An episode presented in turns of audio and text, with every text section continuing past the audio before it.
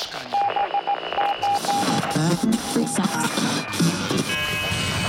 Odsłuch społeczny.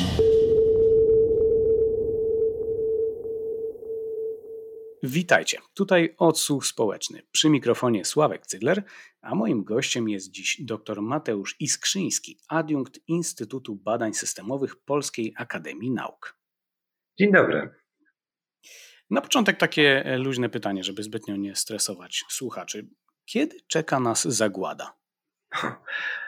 Oczywiście zagłada to jest bardzo przesadzony i bardzo taki mocno oddziałujący na wyobraźnię termin, bo oczywiście wspaniały lotny pomysł dla różnych filmów katastroficznych czy różnych wyobrażeń oraz hiperboli. To, o czym mówimy w różnych prognozach, w różnych negatywnych scenariuszach naszych zmagań z kryzysami systemowymi, z kryzysami ekologicznymi, to mówimy o bardzo dużym stresie dla cywilizacji takiej, jaką ją znamy oraz dla życia wokół nas. Mówimy o tym, że może dojść do e, masowego wymierania gatunków i już dzisiaj obserwujemy gatunki znikające mniej więcej w tym samym tempie, którym znikały w czasie poprzednich wielkich geologicznych wymierań. No właśnie, bo tych wielkich wymierań już trochę było w historii, prawda? Ile i jak to wyglądało i czym były spowodowane? Tak. E, wśród mnóstwa różnych e, zdarzeń wymierania jakiejś części organizmów, Wyróżnia się takich pięć wielkich wymierań e, geologicznych. Czasem znikało aż 90-95% e, wszystkich znanych nam gatunków z tego czasu. I e, ich przyczyny były różnorakie i oczywiście to cały czas jest przedmiot badań, bo Ziemia jako żyjąca planeta, która właśnie składa się z różnych systemów, oceanów, atmosfery i biosfery, która bardzo różnie na e, różne te systemy wpływała. E, cały czas też poddawana była różnego rodzaju procesom geologicznym, więc e, takie zjawiska jak wielkie erupcje wulkaniczne, spowodowana nimi długoterminowo zmiana klimatu, upadki asteroidów, zakwaszenie oceanów, wskutek właśnie e, erupcji wulkanicznych, dużych ilości tlenku węgla w atmosferze, które były zabójcze dla życia oceanicznego, też uzupełniane są badaniami e, obecności innych toksycznych związków, czy wręcz e, pamiętaniem o tym, że dzisiaj wykorzystywany przez nas tlen jest wysoce reaktywnym pierwiastkiem, no i jest toksyczny dla życia, które nie potrafi go e, przetwarzać, usuwać. To tak w bardzo dużym skrócie. Okej, okay, rozumiem, że tamte wymierania to była sprawka natury, ale to wy, wymieranie, czy to podobieństwo do poprzednich wymierań, no to chyba my na to mamy już spory wpływ, co? Tak. E, problem dzisiaj e, polega na mnóstwie różnych antropogenicznych czynników, którym poddajemy e, biosferę, poddajemy całą naszą planetę. I coś, co w naszym takim codziennym myśleniu, które jest bardziej zakorzenione w innej ziemi niż ta, którą mamy za oknem. To znaczy, przyzwyczailiśmy się myśleć, funkcjonować jako ludzie w, e, na planecie praktycznie pustej, na której jest człowiek, który gdzieś tam zmaga się z przyrodą, ale generalnie właśnie dokonuje ekspansji, gdzieś cywilizuje, e, stara się przetrwać e, w nie zawsze łatwych warunkach, ale nie ma dużego wpływu na świat zewnętrzny. I to był świat, który globalnie bardzo dużo, bardzo długo był adekwatną metaforą, ale w czasie ostatnich 300 lat, nie tylko lokalnie, ale również globalnie, jest spojrzeniem zupełnie fałszywym. Znaczy, jest nas naprawdę bardzo dużo oraz wykładniczo rośnie nasz wpływ na rzeczywistość. I wiele wyobrażeń o właśnie proporcjach naszego oddziaływania jest dziś zupełnie nieadekwatny. Najsilniejszym takim czynnikiem zmieniającym biosferę jest to, jak zmieniamy użytkowanie ziemi, czyli po prostu tutaj w Europie zamiast wielkich puszcz e, strefy umiarkowanej e, widzimy wszędzie pola uprawne, miasta, naszą infrastrukturę. I to samo robimy teraz też w najbardziej różnorodnych, najbogatszych ekosystemach w strefie równikowej. No właśnie, ja przed nagraniem przyglądając sobie Twoje badania, Twoje prezentacje, widziałem między innymi taką mapę właśnie wyeksploatowania e, tej bioróżnorodności. Czy to jest tak, że ceną za rozwój zawsze będzie albo musi być taka czerwona plama na tej mapie? I, no bo Europa, Europa właśnie była taką plamą. Jak to jest? Więc jeśli chodzi o taką perspektywę, co historycznie musi być jakimś ograniczeniem dla społeczeństwa, to w dużej mierze różne kryzysy ekologiczne teraz mają e, postać jakiegoś zderzenia z granicami wzrostu naszego wpływu na środowisko. I takim no, stałym ograniczeniem, z którym sobie poradziliśmy, no to była ilość związków chloru, które możemy E, wyemitować do atmosfery, doprowadzając do powstania dziury ozonowej. E, innym takim ograniczeniem jest zaburzenie innych... Poradziliśmy sobie, czyli dziura, rozumiem się, już zmniejsza, tak?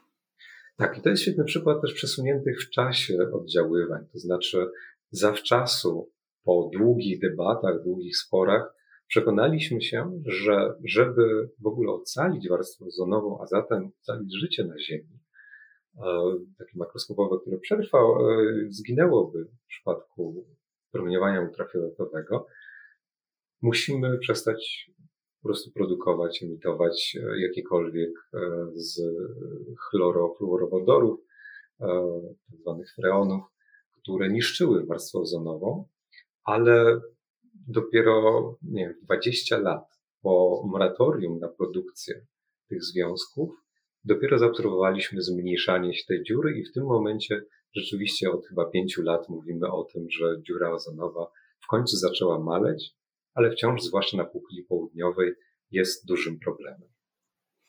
Okej, okay, to jest e, fajny przykład, do którego możemy się odnieść, jeśli chodzi o takie wspólne umówienie się świata na coś. Bo teraz jakby boksujemy się z tym, które kraje są E, w porozumieniu paryskim, które z niego chcą wyjść. E, ale rozumiem, że z dziurą ozonową było tak, że wszyscy trąbili o efekcie cieplarnianym, aż w końcu udało się wszystkim krajom umówić na to, że musimy to ograniczyć, i po 20 latach mamy pozytywne efekty. Dobrze rozumiem? Dokładnie. W tamtym wypadku też oczywiście były na początku prace naukowe, które mówią o, o możliwości zniszczenia dziury ozonowej wskutek właśnie cyklu, cyklu reakcji chemicznych e, z atomami chloru, rodnikami chloru.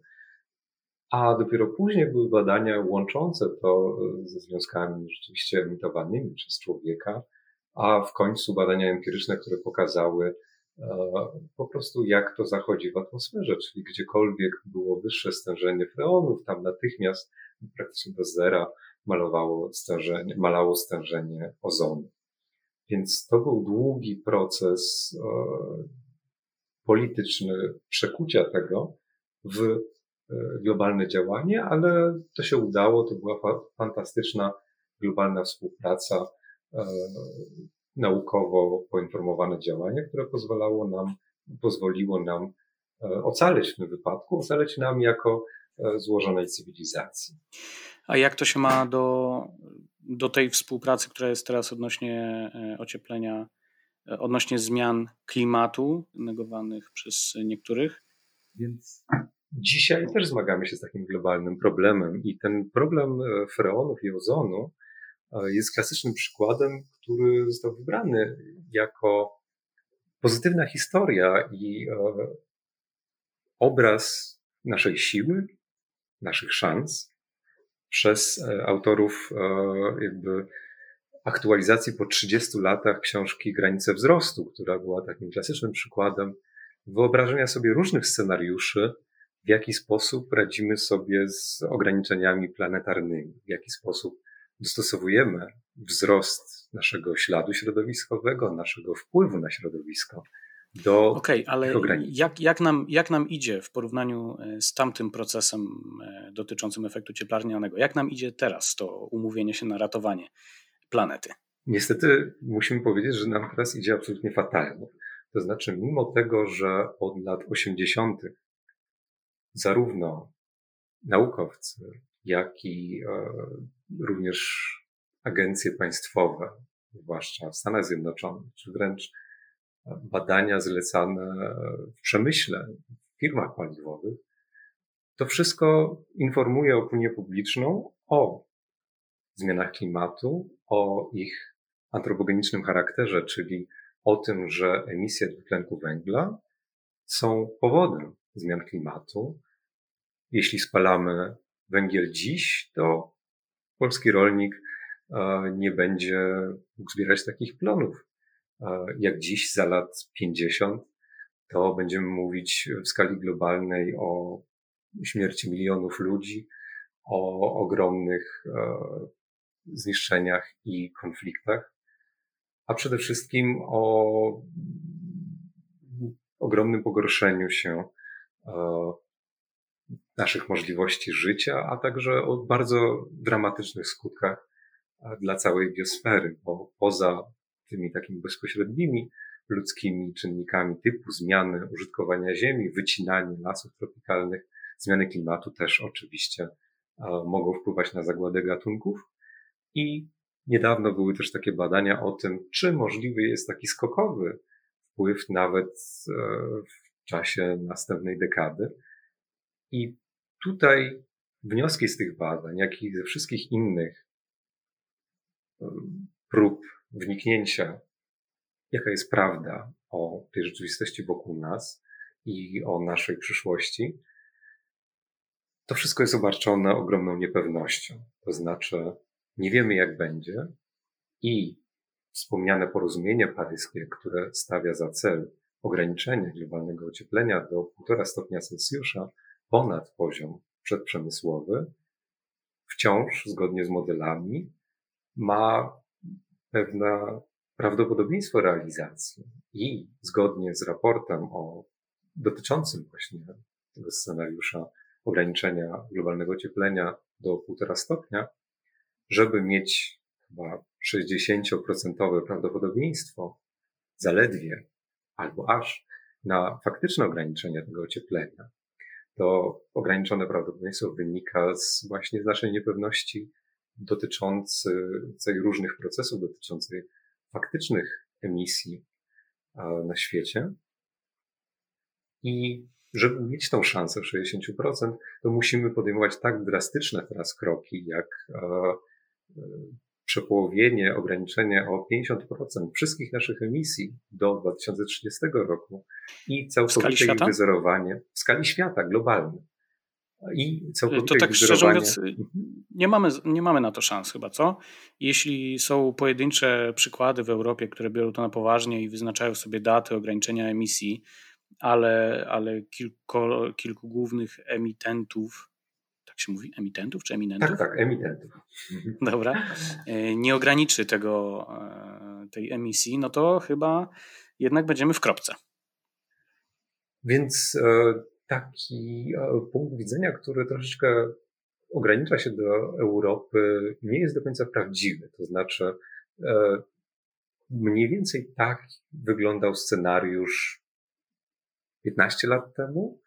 Natomiast w ostatniej dekadzie to państwa dynamicznie rozwijające się, typu Indie i Chiny, zaczęły całkowicie odwracać swoją strategię rozwoju chociażby sektora energetycznego rezygnując z budowy bardzo wielu nowych elektrowni węglowych i inwestując ogromne kwoty w rozwój fotowoltaiki, będąc praktycznie światowymi liderami, jeśli chodzi o instalowane moce.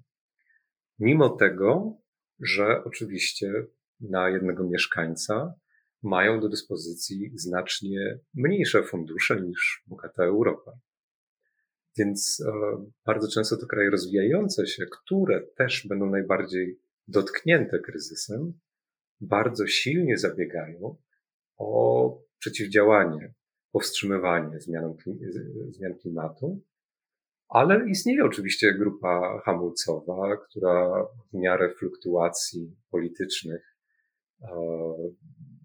teraz, e, pomimo tego, że architektem porozumienia paryskiego był poprzedni prezydent Stanów Zjednoczonych, obecny prezydent Stanów Zjednoczonych wystąpił z porozumienia paryskiego.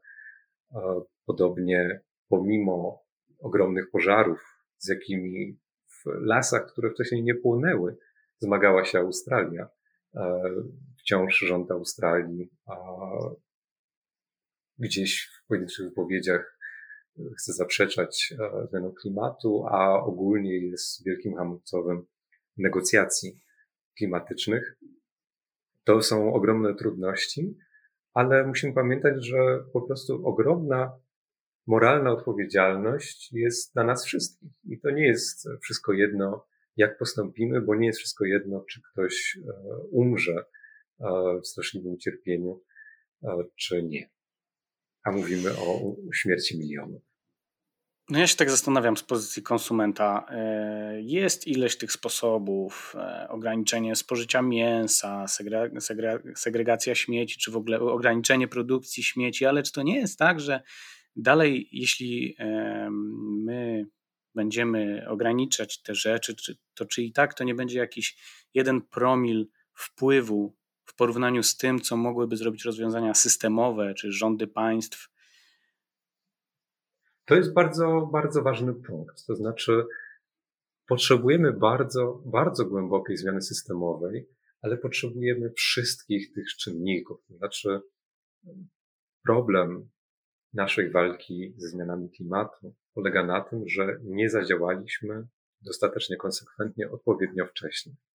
Mimo świadomości, mimo istnienia pewnych mechanizmów politycznych i zobowiązań, chociażby na poziomie zobowiązań wielu miast, które zobowiązały się do ograniczenia emisji o stopniowo 20-40%.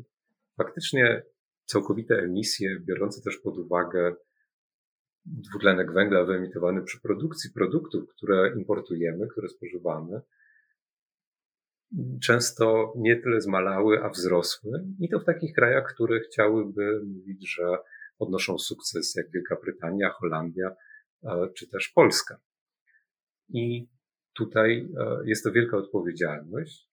W instytucie, w którym e, przez dwa poprzednie lata pracowałem, a który zajmuje się właśnie kwestiami zrównoważonego rozwoju, walki z globalnymi kryzysami, w tym powstrzymywania zmian klimatu, bardzo wiele badań wskazywało na to, że spośród różnych takich czynników ogólnospołecznych, które wiążą się z decyzjami konsumenckimi, e, naprawdę e, niewiele miało tak ogromny wpływ na redukcję emisji, jak po prostu prosta zmiana diety. E, I jedno z badań, które pamiętam, no to ile ludzi można wyży mogą wyżywić Stany Zjednoczone taką ziemią, jaką mają, przy założeniu różnej diety.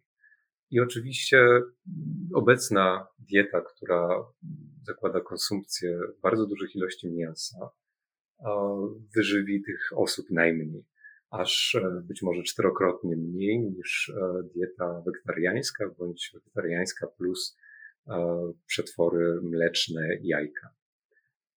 W Europie konsumujemy dwa razy więcej niż wynosi średnia światowa konsumpcja mięsa.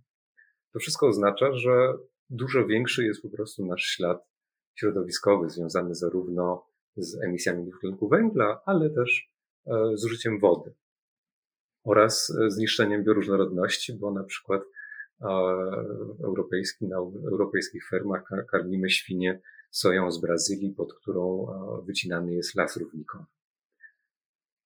Więc żyjemy w świecie bardzo silnych globalnych powiązań, w których te indywidualne decyzje mają swój wpływ, ale żyjemy w świecie zbiorowej odpowiedzialności, w której decyzja polityczna związana z tym, czy na poziomie całego społeczeństwa wycenimy te tak zwane koszty zewnętrzne, czyli koszty, które przerzucamy na innych, koszty, które poniosą przyszłe pokolenia, naszej codziennej działalności, naszego krótkoterminowego dobrobytu, zysku, są w cenie produktu, czy, czy nie, czy obciążamy nimi tylko nasz e, system zdrowotny, nasze środowisko, to jest kwestia naszych wyborów politycznych. No właśnie o tym chciałem wspomnieć, bo to, że mamy mniejszy lub większy wpływ e, poprzez to, jaką stosujemy dietę, czy ogólnie jak, jak żyjemy, to chyba duży wpływ ma to, że mm, dzięki naszym ruchom e, politycy i sondaże dostrzegają takie trendy, dostrzegają potrzeby e, obywateli i zaraz chcą się do nich dostosować. Więc może to jest jakaś taka nasza siła jako małych, prostych konsumentów. Absolutnie. Bardzo chcielibyśmy, żeby, żeby tak było. I e, świetnym przykładem siły konsumentów E, jest chociażby e, ta pozytywna historia dotycząca dziury ozonowej. To znaczy, e, przemysł, który na początku twierdził, że, że nie, nie da się zrezygnować z opierania chłodziarek i lodówek o freony ze względu na przeszacowane koszty całej operacji natychmiast zmienił zdanie, kiedy okazało się, że z roku na rok e, spadły, spadła sprzedaż o 20%, bo bojkot ogłosiły organizacje konsumenckie. Niemniej musimy pamiętać, że dużo działań, które są adresowane do konsumentów, mogą być e, tak zwanym greenwashingiem, czyli e, ekościemą, która jest powierzchownym działaniem, które pozwoli dalej funkcjonować w sposób niszczący planetę, niszczący przyrodę, niszczący naszą przyszłość, pomimo jakiegoś, e, jakiejś zielonej powierzchowności. Tutaj może być świetnym przykładem e, lotnisko pod Wiedniem, które chce zbudować trzeci pas startowy i e, gwałtownie zwiększyć liczbę realizowanych, przyjmowanych lotów ale jednocześnie zasilać e, sam budynek lotniska z paneli e, fotowoltaicznych e, i twierdzić, że w ten sposób redukuje emisję. Więc to jest, to jest nasz ogromny problem. Tak samo jak niekarmienie nie wiem, naszych świń sianem z łąki, tylko soją z Brazylii jest katastrofą, bo jest jednym wielkim oszustwem i kończy się tragedią dla ogromnego bogactwa e, genetycznego, e, które jest naszym dziedzictwem, a które w sposób e, tragiczny niszczymy. A skąd możemy czerpać sprawdzone, możliwie sprawdzone informacje na temat zmian klimatu, przyrody, natury? Podobnie jak w przypadku tego, co widzimy teraz, czyli pandemii koronawirusa, kluczowe są e, dobre naukowe źródła. I w przypadku polskich e, stron popularyzujących wiedzę o katastrofie klimatycznej, e, najlepszym źródłem jest strona naukaoklimacie.pl, a w przypadku wszystkich zagadnień związanych z bioróżnorodnością, nauka dla przyrody.pl prowadzona przez biologów czynnych naukowców.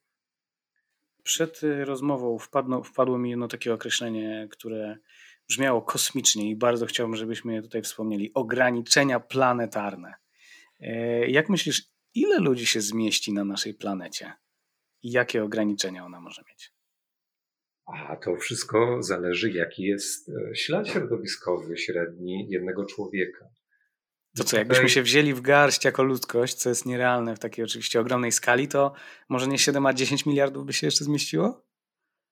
Więc prognozy te wcześniejsze mówiły o, o jakimś takim maksimum 11 miliardów, teraz mówi się bardziej o maksimum 9 miliardów w związku z zaobserwowanymi, za, zaobserwowanymi trendami.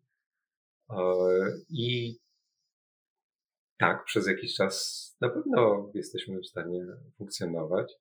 Większość wzrostu, na przykład emisji dwutlenku węgla, wzrostu naszego ciśnienia na środowisko, w tym momencie wiąże się nie tylko ze wzrostem konsumpcji na osobę w krajach rozwiniętych, w nieporównanym stopniu mówimy o doganianiu krajów rozwiniętych przez kraje rozwijające się, przez to, że one też chciałyby konsumować na tym samym poziomie i w wielu aspektach chciałyby po prostu sprawiedliwie żyć w współczesnym, e, we współczesnej cywilizacji przemysłowej. I problem zapewnienia e, sprawiedliwego podziału dóbr oraz godnego życia wszystkim na Ziemi jest tym ogromnym wyzwaniem i tym wielkim napięciem w przyjętych przez ONZ, przez każdy rząd każdego kraju celów zrównoważonego rozwoju, które zakładają realizację tych wszystkich wartości związanych z godnym życiem, ale też ochroną życia na wo w wodzie, życia na lądzie, nie niszcząc równocześnie szans godnego życia przyszłych pokoleń.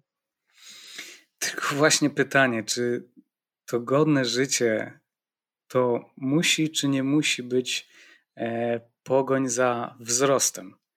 Bo szczerze mówiąc, e, nawet ta pandemia e, wielu ludziom chyba pokazała coś takiego, że ci powiedzmy bardziej nastawieni na właśnie ograniczenie konsumpcji, spożycia mięsa, mogli myśleć, że trzeba po prostu żyć w bardziej zrównoważony sposób, nie gonić tak za eksploatacją planety, za, za właśnie tym ciągłym wzrostem. Ale nastała pandemia, pobyliśmy sobie dwa miesiące w lockdownie, e, który już powoli zanika, czy władze tego chcą, czy nie. No i się okazuje, że my chyba jesteśmy uzależnieni od tego wzrostu, od tego, żeby dostać awans, żeby dostać podwyżkę, żeby więcej pieniędzy oszczędzić, żeby zmienić auto na lepsze za jakiś czas. Chyba kraje rozwijające się, czy, czy planeta, planeta tego chce, czy nie, i tak będą gonić za tym wzrostem. Jak to zrobić, żeby tej planety nie zaorać za kilka chwil? To jest fascynujący temat. To znaczy, my wszyscy pragniemy i gonimy za rozwojem. Więc musimy nauczyć się, jak odprząc nasz rozwój społeczny od e, tego, jak zmienia się nasz wpływ na środowisko, czyli w jaki sposób rozwijać się dalej jako społeczeństwo, ale nie zwiększać e, naszego śladu środowiskowego. I to jest możliwe? Znamy na to mnóstwo sposobów. E, niedawno podawałem taki przykład, no, jak bardzo zrewolucjonizowały jakość naszego życia takie wynalazki jak szczepionki, jak penicylina, które nie wymagały wcale wzrostu produkcji przemysłowej. A nagle ludzie zaczęli żyć dużo dłużej. Jeszcze prostszy przykład, no to zwyczajne mycie rąk w szpitalach, które śmiertelność przy porodzie z poziomu 20% zmniejszało do 1% czy e, praktycznie do zera. To są rzeczy, które nie wymagają wzrostu naszego, no, zniszczenia biosfery. No tak, ale są tak ściśle związane ze zdrowiem. A, a no jakby to może brutalnie brzmi, e, ale ludzie chcą mieć, jak poczują, poczują że, że mają coś, to chcą mieć więcej. I jak to zrobić, żeby faktycznie mieli coś więcej, ale żeby to nie eksploatowało tak planety? Więc to jest fascynujący temat też dlatego, że praktycznie uniwersalne w historii społeczeństw ludzkich było pragnienie, żeby żyć lepiej niż właśnie rodzice. Mhm. I to dotyczyło zarówno współczesnego człowieka, jak i średniowiecznej Anglii w XI-XII wieku. Bardzo zaintrygowała mnie książka e, o cyklach e, społeczno-gospodarczych Secular Cycles Petera Turchina, która właśnie pokazuje, jak przebiegały takie cykle wzrostu populacji, a potem upadku, związane z wypełnieniem tego potencjału dla wzrostu i sytuacji, w której można byłoby osiągać jakąś równowagę i na przykład sprawiedliwie, uczciwie dzielić się dobrami w sytuacji, w której one stają się rzadsze, mniej dostępne. Bardzo często chciwość e, i to pragnienie ekspansji, posiadania spokojnie na pokolenie coraz więcej, bardzo to ograniczało. Niemniej w sposób brutalny, na zasadzie przeżycia tej traumy, e, upadku jakiejś formy funkcjonowania, nie, nie śmierci koniecznie ogromnej części społeczeństwa, bardzo wiele społeczeństw pierwotnych, czyli ludów e, pierwotnych z, z różnych części globu, e, nauczyło się w jaki sposób funkcjonować lokalnie w ekosystemie, w jakim funkcjonują, tak, żeby nie podcinać gałęzi, na której siedzą, czyli ograniczać właśnie swój ślad środowiskowy i być w tym wszystkim szczęśliwym. Bardzo wiele na ten temat e, mówią najróżniejsze systemy filozoficzne i religijne. I również badania e, szczęścia pokazują, że oczywiście jest ono skorelowane z poziomem zagrożeń, bezpieczeństwa i tak dalej, ale absolutnie nie jest konieczne do szczęścia bycie bogatym, że prawdziwe szczęście to jest szczęście z tego, że ma się dość i że jest dość dobrze. I to jest takie w zasadzie wewnętrzne ćwiczenie dla e, każdego z nas na co dzień, a wiele sposobów funkcjonowania, które są bardzo obciążające dla środowiska, czyli chociażby miasto, w którym wszyscy jeżdżą swoim własnym samochodem, a jeżdżą z prędkością 10 km na godzinę, bo oczywiście fizycznie nie da się tego wszystkiego w mieście zmieścić. E, jest trudne do życia, jest pełne hałasu i spalin, a miasto, w którym osoba najbogatsza pojedzie e, do opery na koncert rowerem, e, jest niesłychanie przyjemniejsze do życia dla wszystkich i dla tej osoby, i dla kogoś, kto, kto mieszka obok i słucha śpiewu ptaków raczej niż ryku silników. No to dobrze, że udało nam się to jakoś tak obrócić na taki pozytywny, pozytywne światełko w tunelu. Jak, jak mówiłeś o tym obrazie człowieka szczęśliwego, który niekoniecznie musi mieć więcej, to ja miałem przed oczami Skandynawię albo północną Szkocję, malownicze Highlands, gdzie e, te domy, w których mieszkają ludzie, nie muszą być nowe, ale mogą być po prostu zadbane. Samochody nie muszą być jakieś mega wypasione, ale muszą po prostu jeździć. Miasta są jakieś takie bardziej harmonijne, właśnie spokojniejsze. E, no i Skandynawowie faktycznie, według badań, są chyba naj, najszczęśliwszymi e, ludźmi. Więc może to jest jakiś sposób. Tak, w Skandynawii jest to oczywiście kwestia bardzo wielu czynników. Wychodzimy od dużo mniejszej gęstości ludności, więc dużo łatwiej jest to osiągnąć, ale jednocześnie bliskość człowieka i dzikiej przyrody w Skandynawii, nieporównanie hmm. dzikszej niż na reszcie, w reszcie Europy, jest, wydaje mi się, tym kluczowym czynnikiem. To znaczy coś, co widzimy na co dzień na przestrzeni własnego życia, no to coraz bardziej oddalenie się człowieka od właśnie kontaktu z rzeczywistością, kontaktu z przyrodą oraz e, no właśnie niestety kryzys bioróżnorodności jest dramatyczny, chociażby spadek e, liczby owadów w ciągu ostatnich 30 lat o czynnik 4, co oznacza, że. Co to żyjemy, oznacza? Mhm. Co oznacza, że żyjemy w zupełnie innym świecie niż nasi rodzice i nasi dziadkowie w podobnym wieku, który zaczyna być coraz mniej pierwotnym rajem, przyjaznym człowiekowi, a coraz bardziej miejscem, które, które niszczymy, na które wpływamy w sposób destrukcyjny. To przytrzymajmy się może na chwilę tych owadów, bo nie do końca zrozumiałem, jak, jak bardzo ta różnorodność owadów się e, zmieniła. Tak, e, wydaje mi się, że część słuchaczy jak myślisz sobie o owadach, to myśl sobie o wkurzających komarach albo czerwonych mrówkach, ale my się chyba nie powinniśmy cieszyć z tego, że jest ich coraz mniej, prawda? Jaką one rolę odgrywają i jak bardzo mało ich już jest? Więc te badania, o których wspominałem, mówią właśnie o 75% spadku liczebności owadów w ciągu ostatnich 27 lat.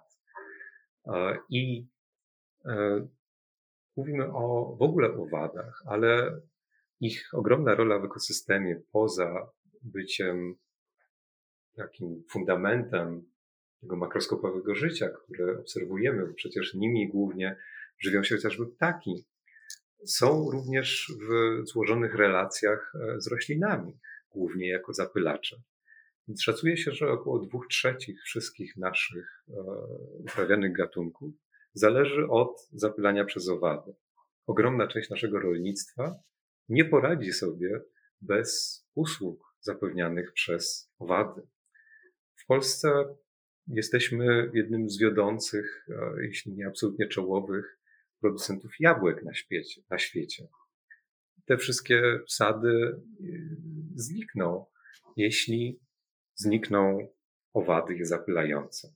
Jesteśmy w bardzo daleko posuniętej symbiozie z biosferą e, i z tym światem, który tak bardzo niszczymy. I tutaj jakby jednym z głównych czynników, na które wskazują badania, jest wojna chemiczna, jakie, jaką wypowiadamy owadom oraz e, drastyczny spadek różnorodności krajobrazu, to znaczy monokultury w zakresie upraw na bardzo dużym obszarze. E, w takiej przestrzeni owady po prostu nie mają co jeść. To znaczy w zróżnicowanym krajobrazie ciągle coś będzie kwitło, zawsze będzie jakiś nektar, a w sytuacji, w której, nie wiem, nawet mamy pola rzepaku po horyzont, w momencie, gdy one przekwitną, to już niestety nie ma, nie ma gdzie przeżyć.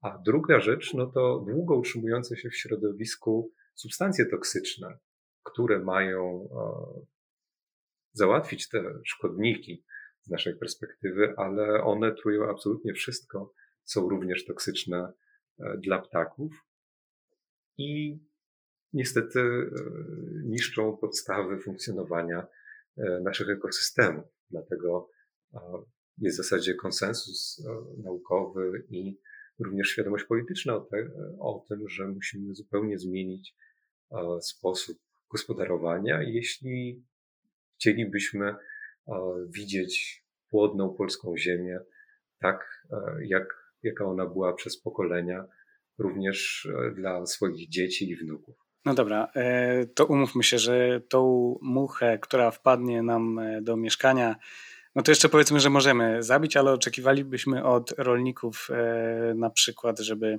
używali jakichś środków, które bardziej będą te owady oszczędzały.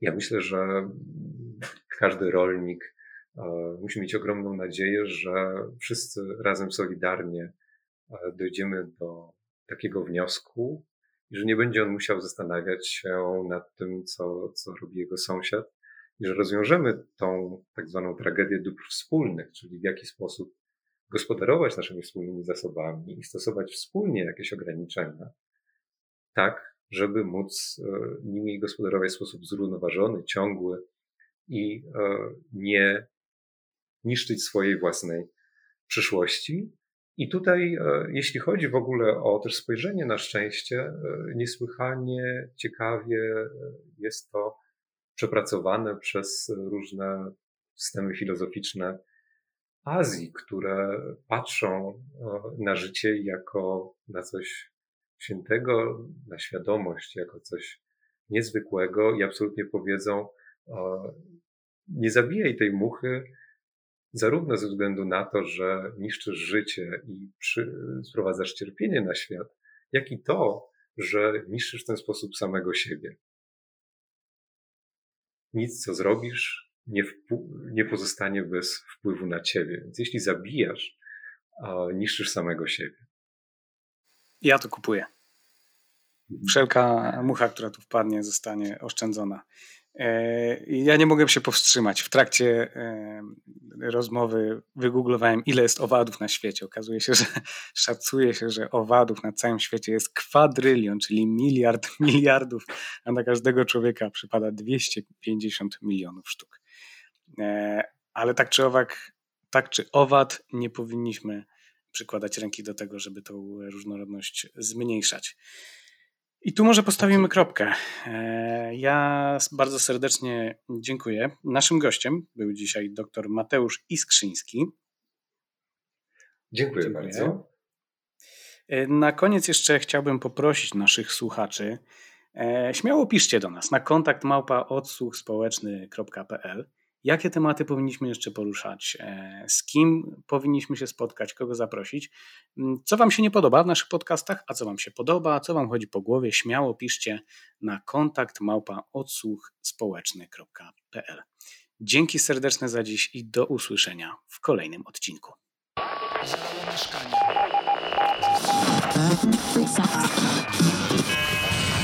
Odsłuch społeczny.